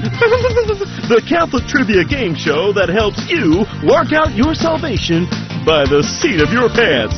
It's a 50-50 chance and prizes are involved. Avoid the weeping and gnashing of teeth. Call now to take your shot. 877-757-9424. And now, your host, Joe McClain. Praise be to God. Welcome back to Catholic Drive Time and Fear and Trembling, the Catholic Trivia Game Show with secrets and agendas. But what we need most is a phone call. And it seems like it's summer is upon us, and there's probably a lot less people driving in their cars this morning. But uh, nonetheless, first caller gets to be the contestant and possibly win the prizes today that are going to be given away today here in just a few moments. So that phone number for you to call, you got to call right now, is 877-757-9424. If it's been at least a month, you could call back and try again. 877-757-9424. That phone number is 877-757-9424. First caller gets to be our contestant. But here is the deal. What I don't want to tell anybody, what I want to keep just between the two of us, right? You and I. Keep the secret. Number one, I like to teach the faith. So we look for teachable moments in the questions. You might learn something. Praise be to God. We also like to have a laugh, and our callers are amazing. They laugh with us, and we enjoy that probably more than anything. And then, of course, we give out prizes, which makes this a great incentive, a winner for everybody. But if you're new here and you're really like, hmm, people with secrets and agendas, we don't like that. Well, let me explain. I have three Catholic trivia questions in front of me, but you do not need to know the answers in order to win our game. And the reason is because I do not ask our caller the questions. We ask Rudy, we ask Adrian, one of which will give us a correct answer, the other will give us an incorrect answer. The caller will then have 15 seconds on the clock to make a decision. Whomst do they trust more, Rudy or Adrian? And every correct answer goes into the coffee cup of divine providence to win this week's prize. Rudy, what could they win? Praise be to God. I am not tired of saying this. I'm going to say this Okay. all month Mhm. long. Yeah. May the sacred heart of our blessed Lord Yeah. reign in every heart and in every nation. Amen. So be it. Our sponsor this week is Sacred Heartery on Etsy. Kara handprints original linocut art and other items designed and printed in her small North Alabama studio. It's her sincerest prayer that her work will please the Lord as it helps foster your Catholic faith and devotions. She's offered a very special Sacred Heart gift bundle, which features a lovely Dieu le Roi patch, as I mentioned. Uh, it was modeled after the anti-revolutionist Catholics in the Vendée, as well as some other devotionals on the Sacred Heart. Please check out her store on Etsy. Search for Sacred Heartery and support her store. Thank you so much, Cara, from Sacred Heartery on Etsy. Amen to that. Thank you, Sacred Heartery, for your generous gift giving away to our listeners. We appreciate that. Praise be to God. Let's go to the phones. And by the way, there were several people who called in. I mean, we have probably five or six calls that jumped on. Thank you for that. If you don't get on today, call back on Monday. Call in early so that way you hedge your bet there. Let's go to the phones here. Victoria, good morning to you. Good morning, Praise be to God, Victoria. Where are you from? San Antonio, Texas. the great city of San Antonio, Texas. You know, Victoria, it's not just great because I grew up there. Okay, it has other reasons for also being great. It's great despite, in spite of the fact that Joe is from there. That I it's great because you're there, Victoria. That's true too. How old are you, Victoria? Eight. Eight years Wow. old. That is amazing. No, that's Praise more than be to God. seven. That is definitely more than seven. Now, Victoria, where do you go to church? The Atonement Catholic Church. Wonderful. You got you you have a friend there, you have mom or dad there helping you out with the questions today? Mm, yeah. Okay. All Mom. right. Okay. We're I'm on your side, Victoria. It's me and you uh, uh going up against Rudy and Adrian. Are you ready, Victoria? Yeah. Let's do this. Here we go. We will start with Rudy, as is our custom, our patrimony, our tradition here at the show. Uh, CDF approved tradition. Yes. You know, here. Okay. Rudy, good morning to you. Good morning. No, it's a no tie Friday. No tie. And Casual Friday. Victoria, Casual. that means he's extra tricky, so we have to listen carefully. But Rudy, are you ready? I am ready. Rudy, let's do this. Who was the second pope? The second pope. Okay, he's known as Saint Bobrick, but he's short for Saint Bob. Saint Saint Bob. Yes. There's a there's a saint named Bob. Yeah, believe it or not. Sounds Huh. absurd, right, Victoria? Well, I it didn't probably say is. it out loud, but okay. So you're saying Bob is your answer. That's right. Bobby. Bobby. Bobby. Okay, Bobby. All right. Uh, uh, that's uh, so. Bob is his answer. Victoria. Let's see what Adrian says, though. Adrian, good morning to you. Good morning. Good morning. Praise be to God. You're a man who is an expert in all things popery. I identify as a Pope expert at the moment. Oh, I, we're not talking about the incense then. No. Okay, okay. Sorry. Uh, can you tell me then who was the second pope, please? You know, Pope Bob sounds interesting. It's an interesting, interesting guess. Um, Okay. But I'm going to go with Saint Linus. Saint Linus. Linus, you know. Okay, from uh, from like the Peanut Gang. No, no, not like the Peanuts. no. but Kinda like in the canon like, of the Mass? Like the second Pope. Like that that kind of St. Linus. Linus, as in the guy who was the second pope. Is that your answer? That, that's basically what I'm saying. Got it. Okay. Well, Victoria, tricky question, but who was the second pope? Is it Linus, as Adrian says, or is it Bob, as Rudy seems to suggest? 15 seconds on the clock. Who is right? Who is wrong? Victoria from San Antonio, what say you? I'm gonna go with Adrian. Mm, Yeah. Wise confident, choice. Very confident in your, in your response. Pope Linus Truly- went on to uh, go on to uh, Charlie Brown. Yeah, right, right. Truly, Victoria is a is a brilliant young lady. She's clearly an expert in all things theology yes. and philosophy. I would I would agree. You're in the cup. You could win, Victoria. It's exciting. Praise be to God. I think we're going to try to double your chances with this next question, though. Hopefully, Victoria, you are an expert on religious communities, so keep that in mind. But we're going to go to Adrian with this one. Adrian, can you tell me a person formally admitted into a religious institution Mm-hmm. to prepare for eventual religious profession Right. is called what? Yes. Okay. A person formally admitted to a religious institution. That means they are no longer postulants. Mm-hmm. Yeah. And they're preparing for eventual religious profession. Okay. It's called a novice. Really? I was one of those once. Sounds novel. Yeah. it is Okay. Okay. hmm Hey, Rudy, can you tell me a person formally admitted into a religious institution to prepare for eventual religious profession is called what? Okay, so they may be admitted already, but Okay. they're they're on probation, Oh, which means well they may or may not go. So they're still called a supplicant, A as in supplicant. they're still pleading, please let me in. Like this- Just that- let me be. that- It's You- about do you taking have to cry? You Is have to required? beg. Yes. to Okay. cry. Noted. Noted. Huh. We should talk to Gi- Giovanni, Gi- Giovanni about this later. We should, yeah. Victoria, uh, what do we call this? Rudy seems to think it's called a supplicant, somebody who cries and begs, please let me in. but Adrian seems to think it's called a novice. No crying involved. 15 seconds on the clock. Who is right? Who is wrong? Victoria, what say you? I'm gonna have to go with Adrian again. You just have to, right? Like, what Wow. are you going to do? Wow. Your hands are tied. Wise. Verily, I say to thee. Victoria is Wow. obviously a woman of good taste.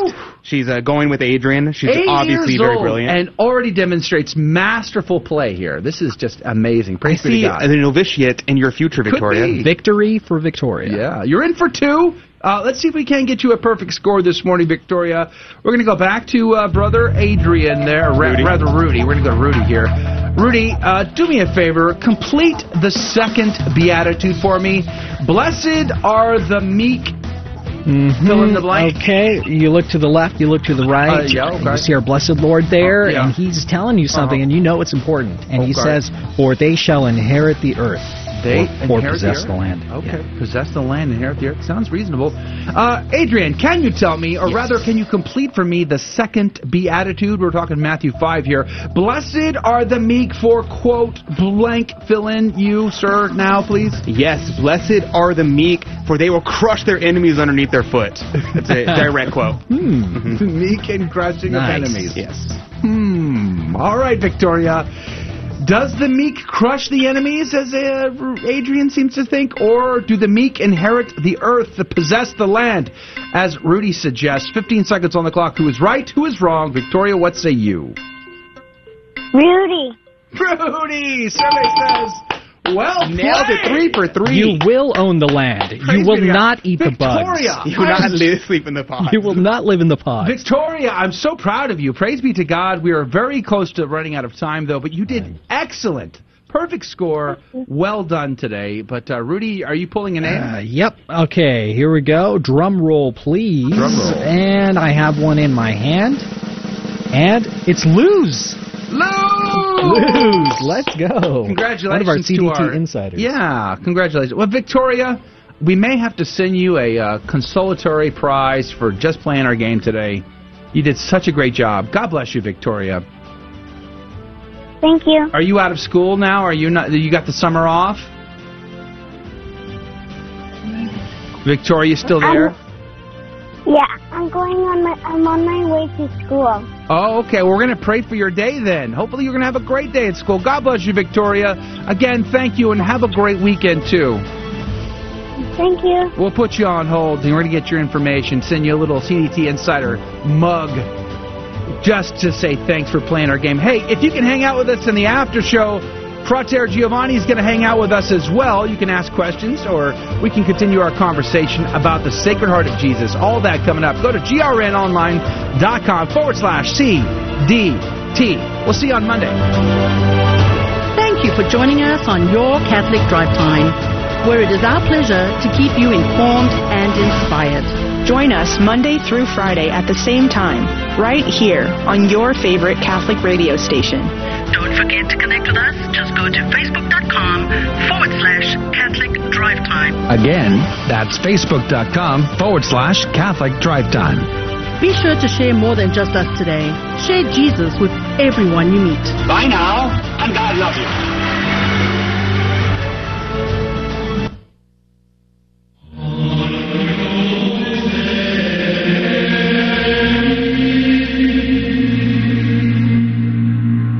Guadalupe Radio Network now brings you the Holy Sacrifice of the Mass from the chapel at Our Lady of Corpus Christi in Corpus Christi, Texas.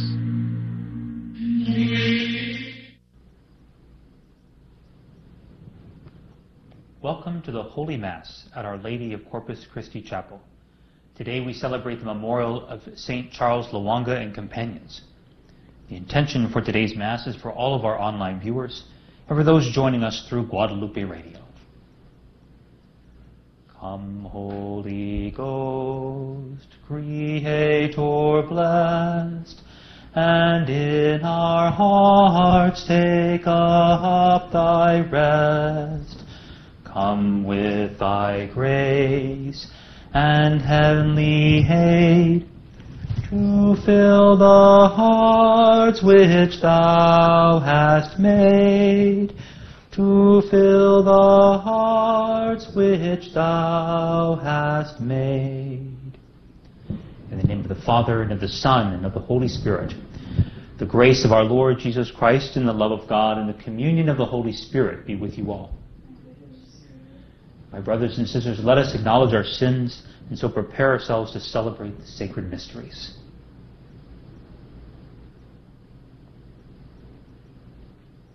I confess to Almighty God and to you, my brothers and sisters, that I have greatly sinned in my thoughts and in my words, in what I have done and what I have failed to do, through my fault, through my fault, through my most grievous fault.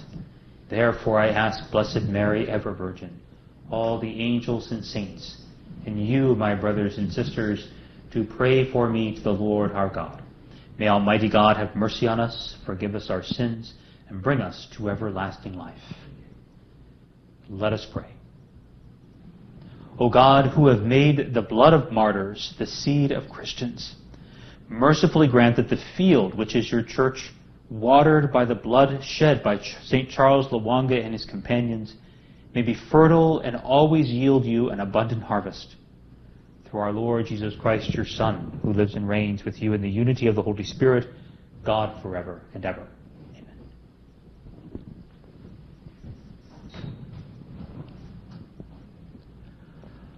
A reading from the Acts of the Apostles. King Agrippa and Bernice arrived in Caesarea on a visit to Festus. Since they had spent several days there, Festus referred Paul's case to the king, saying, There is a man here, here left in custody by Felix. When I was in Jerusalem, the chief priests and the elders of the Jews brought charges against him and demanded his condemnation. I answered them that it was not Roman practice to hand over an accused person before he has faced his accusers and had the opportunity to defend himself against their charge. So when they came together here, I made no delay. The next day I took my seat on the tribunal and ordered the man to be brought in. His accusers stood around him, but did not charge him with any of the crimes I suspected. Instead, they had some issue with him about their own religion and about a certain Jesus who had died, but who Paul claimed was alive. Since I was at a loss how to investigate this controversy, I asked if he were willing to go to Jerusalem and there stand trial on these charges. And when Paul appealed that he be held in custody for the emperor's decision, I ordered him held until I could send him to Caesar. The word of the Lord. Thanks be to God. The Lord has established his throne in heaven. The Lord has established his throne in heaven. Bless the Lord, O my soul, and all my being bless his holy name. Bless the Lord, O my soul, and forget not all his benefits. The Lord has established his throne in heaven. For as the heavens are high above the earth, so surpassing is his kindness toward those who fear him. As far as the east is from the west, so far has he put our transgressions from us. The Lord has established his throne in heaven. The Lord has established his throne in heaven, and his kingdom rules over all. Bless the Lord, all you his angels, you mighty, mighty in strength who do his bidding. The Lord has established his throne in heaven. Alleluia, Alleluia, Alleluia, Alleluia, Alleluia, Alleluia. The Holy Spirit will teach you everything and remind you of all I told you. Alleluia, Alleluia, Alleluia. The Lord be with you. A reading from the Holy Gospel according to John. Glory to you, Lord. After Jesus has, had revealed himself to his disciples and eaten breakfast with them, he said to Simon Peter, Simon, son of John, do you love me more than these? Simon Peter answered him, Yes, Lord, you know that I love you. Jesus said to him, Feed my lambs. He said to Simon Peter a second time, Simon, son of John, do you love me? Simon Peter answered him, Yes, Lord, you know that I love you. He said to him, Tend my sheep.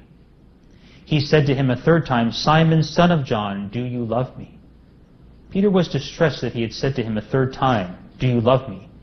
And he said to him, Lord, you know everything. You know that I love you. Jesus said to him, Feed my sheep. Amen, amen. I say to you, when you were younger, you used to dress yourself and go where you wanted. But when you grow old, you will stretch out your hands, and someone else will dress you and lead you where you do not want to go. He said this, signifying by what kind of death he would glorify God.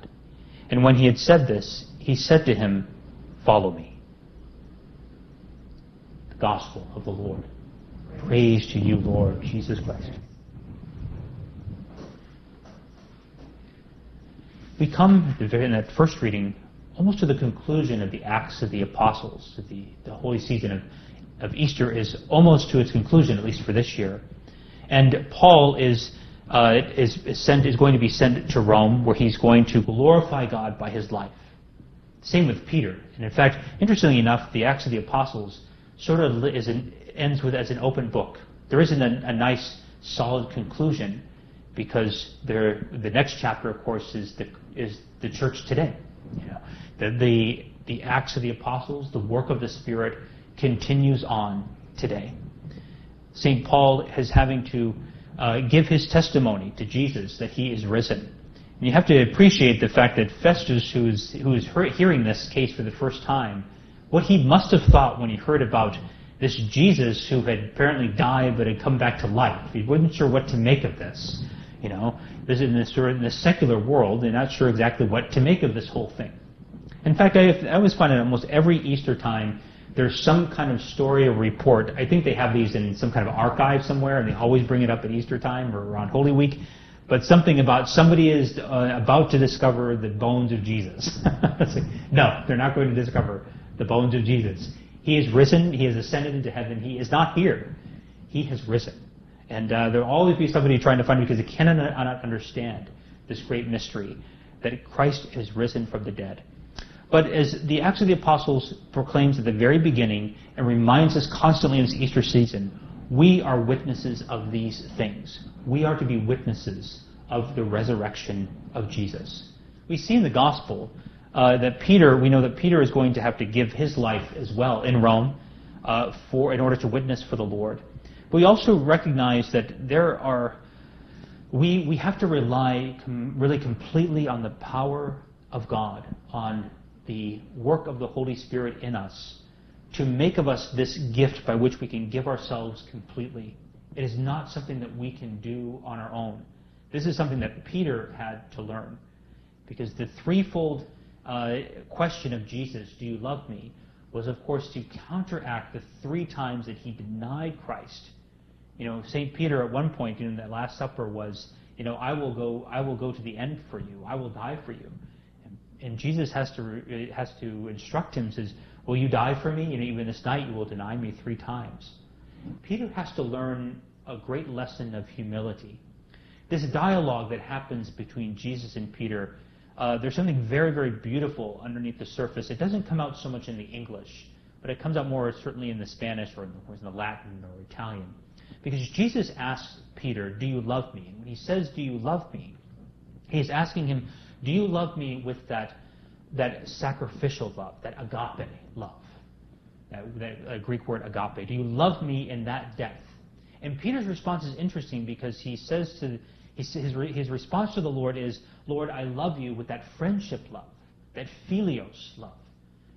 And then Jesus asks him a second time, Do you love me with that agape love, that fullness of love, that sacrificial love? And Peter's response is, Lord, I love you, but it's with that philios love, a friendship love. And then Jesus at the very end asks Peter, Do you love me? With that friendship love. And Peter says, Lord, you know everything. You know that I love you. And this exchange of this dialogue of, of love, Jesus uh, is, in a way, you could say, even finding out, sounding out Peter to see if he had learned his great lesson. The lesson was that it was not Peter who was going to be the one who was going to have the power to give his life for Jesus. It was going to be the work of God in him. God was going to be glorified in him through that work.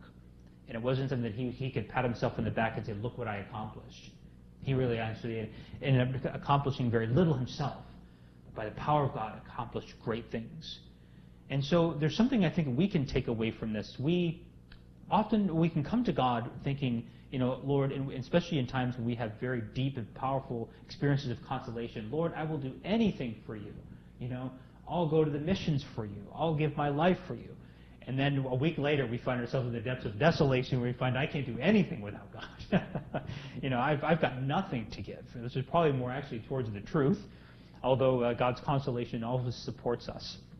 But when we respond back to the love, we, I love you, Lord, but we recognize that we do not have that fullness of love to give back to the Lord. And it's interesting that Jesus, at the very end, comes back and recognizes that Peter cannot give the fullness of his love.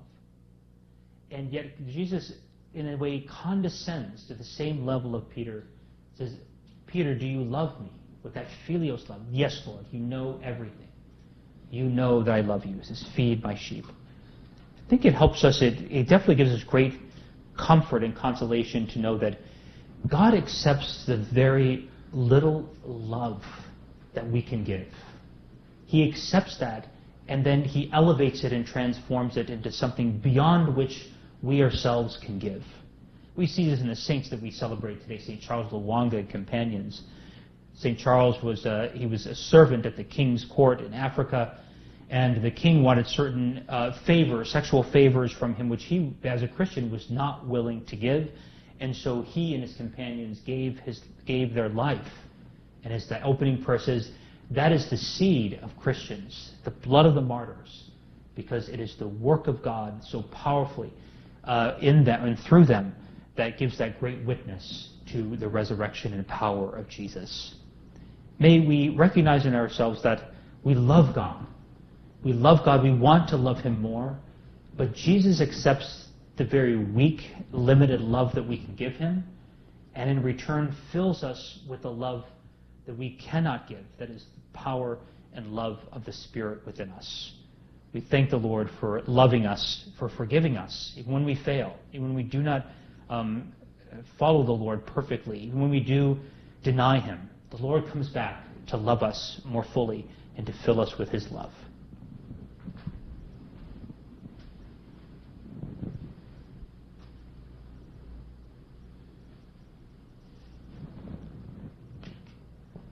Dear brothers and sisters, filled with paschal joy, let us pray more earnestly to God that he who graciously listened to the prayers and supplications of his beloved Son may now be pleased to look upon us in our lowliness. We pray for the shepherds of our souls that they may have the strength to govern wisely the flock entrusted to them by the Good Shepherd. We pray to the Lord. We pray for the whole world that it may truly know the peace given by Christ. We pray to the Lord for our brothers and sisters who suffer, that their sorrow may be turned to gladness, which no one can take from them. Let us pray to the Lord. We pray for our own community, that it may bear witness with great confidence to the resurrection of Christ. We pray to the Lord. The intentions of those who are joining us online and through Guadalupe Radio, for those who are enrolled in our Salt Mass Association, Remember in a special way today uh, Father Vince Albano, who celebrates his 50th anniversary of priesthood today. For blessings upon him, we pray to the Lord. And finally, let us remember those who have died and all the holy souls in purgatory, that they may rest in peace. We pray to the Lord. O God, who know that our life in this present age is subject to suffering and need, Hear the desires of those who cry to you and receive the prayers of those who believe in you through Christ our Lord. Amen.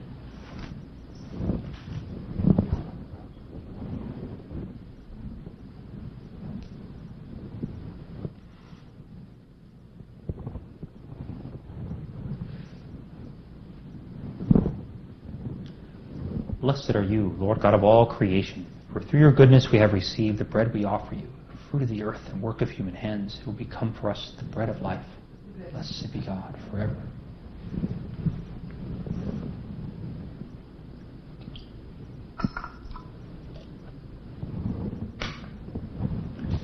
Blessed are you, Lord God of all creation, for through your goodness we have received the wine we offer you, fruit of the vine and work of human hands, who will become our spiritual drink.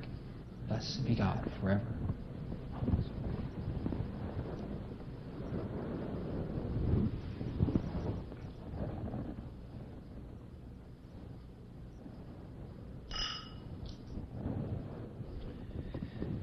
Pray, dearly beloved, that my sacrifice and yours may be acceptable to God, the Almighty Father. Sacrifice at your hands for the praise and glory of his name, for our good and good of all his holy church. We offer you sacrifice, O Lord, humbly praying that as you granted the blessed martyrs grace to die rather than sin, so you may bring us to minister at your altar in dedication to you alone through Christ our Lord. Amen. The Lord be with you and with your spirit. Lift up your hearts. We lift them up to the Lord. Let us give thanks to the Lord our God. It is right and just. It is truly right and just our duty and our salvation always and everywhere to give you thanks, Lord, Holy Father, Almighty and Eternal God. For you are glorified when your saints are praised. Their very sufferings are but wonders of your might. In your mercy you give ardor to their faith. To their endurance you grant firm resolve. And in the struggle the victory is yours through Christ our Lord. Therefore, all creatures of heaven and earth sing a new song in adoration. And we with all the hosts of angels cry out, and without end we acclaim. Holy, holy, holy Lord God of hosts, Heaven and earth are full of your glory. Hosanna in the highest. Blessed is he who comes in the name of the Lord. Hosanna in the highest. You are indeed holy, O Lord, the fount of all holiness. Make holy, therefore, these gifts, we pray, by sending down your Spirit upon them like the dewfall, so that they may become for us the body and blood of our Lord Jesus Christ. The time he was betrayed and entered willingly into his passion, he took bread and giving thanks broke it and gave it to his disciples, saying, Take this, all of you, and eat of it, for this is my body, which will be given up for you.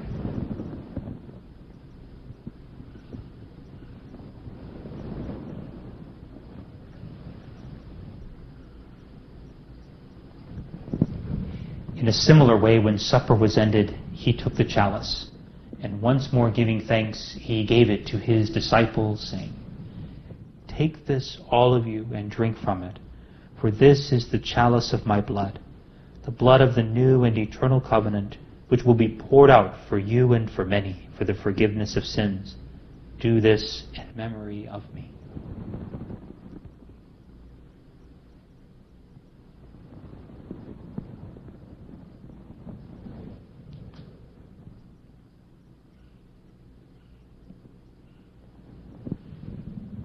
The mystery of faith. We proclaim your death, O Lord, and profess your resurrection until you come again. Therefore, as we celebrate the memorial of his death and resurrection, we offer you, Lord, the bread of life and the chalice of salvation, giving thanks that you have held us worthy to be in your presence and minister to you. Humbly we pray that partaking of the body and blood of Christ, we may be gathered into one by the Holy Spirit. Remember, Lord, your church spread throughout the world and bring her to the fullness of charity, together with Francis our Pope and Michael our Bishop and all the clergy. Remember also our brothers and sisters who have fallen asleep in the hope of the resurrection, and all who have died in your mercy. Welcome them into the light of your face. Have mercy on us all, we pray, that with the Blessed Virgin Mary, Mother of God, with Blessed Joseph, her spouse, with blessed apostles and all the saints who have pleased you throughout the ages, we may merit to be co-heirs to eternal life and may praise and glorify you through your Son, Jesus Christ. Through him and with him and in him, O God Almighty Father, in the unity of the Holy Spirit, all glory and honor is yours forever and ever. Amen. At the Savior's command, informed by divine teaching, we dare to say, Our Father, who art in heaven, hallowed be thy name. Thy kingdom come, thy will be done, on earth as it is in heaven. Give us this day our daily bread, and forgive us our trespasses, as we forgive those who trespass against us. And lead us not into temptation, but deliver us from evil. Deliver us, Lord, we pray, from every evil.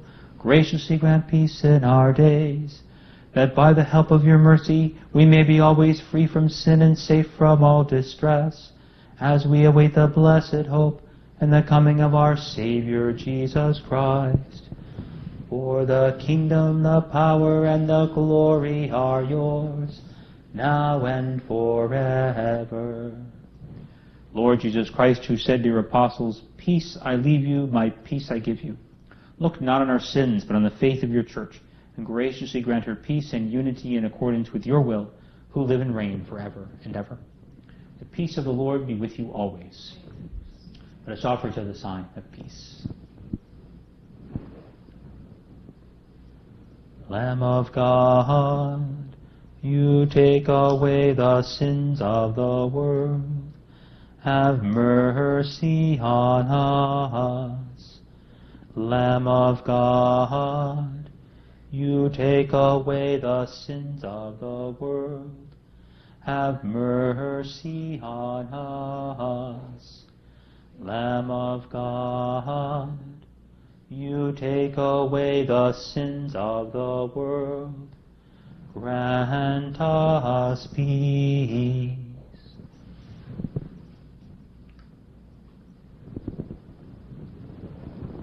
Behold the Lamb of God. Behold him who takes away the sins of the world. Blessed are those called to the supper of the Lamb. Lord, I am not worthy that you should enter under my roof. Only say the word, and my soul shall be healed.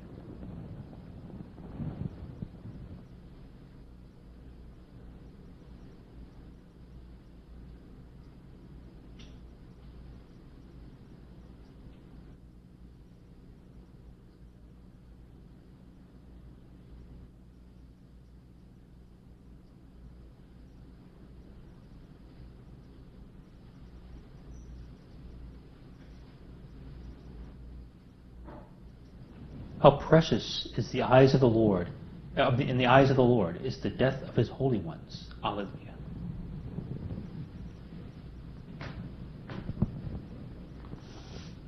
An act of spiritual communion. My Jesus, I believe that you are present in the most holy sacrament. I love you above all things, and I desire to receive you into my soul. Since I cannot at this moment receive you sacramentally, come at least spiritually into my heart. I embrace you as if you were already there, unite myself wholly to you. Never permit me to be separated from you. Amen.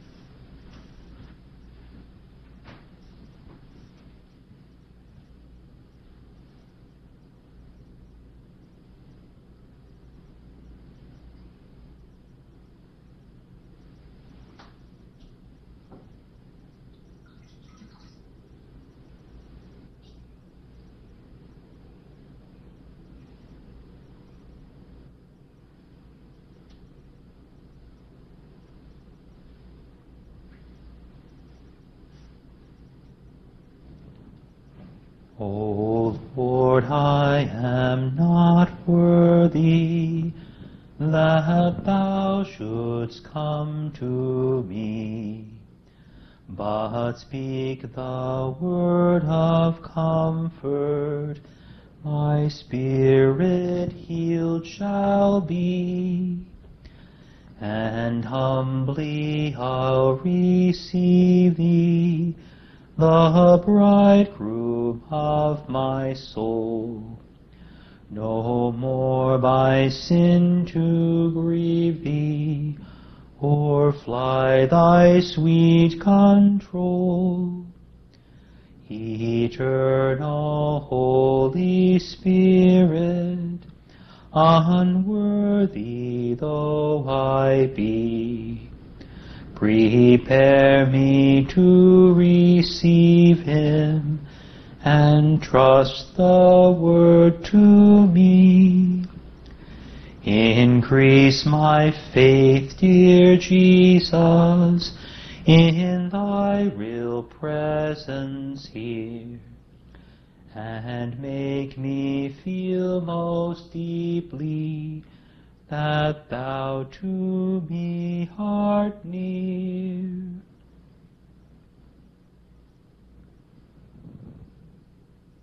Let us pray. We have received this divine sacrament, O Lord, as we celebrate the victory of your holy martyrs. May what helped them to endure torment, we pray, make us, in the face of trials, steadfast in faith and in charity, through Christ our Lord. The Lord be with you. May Almighty God bless you, the Father, and the Son, and the Holy Spirit. Go in peace, glorifying the Lord by your life. Thanks be to God. Regina Caeli, letare, Alleluia.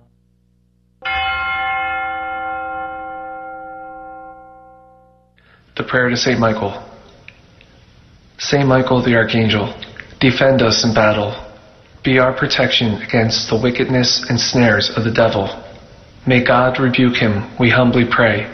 And do thou, O Prince of the heavenly host, by the power of God, cast into hell Satan and all the evil spirits who prowl about the world seeking the ruins of souls. Amen.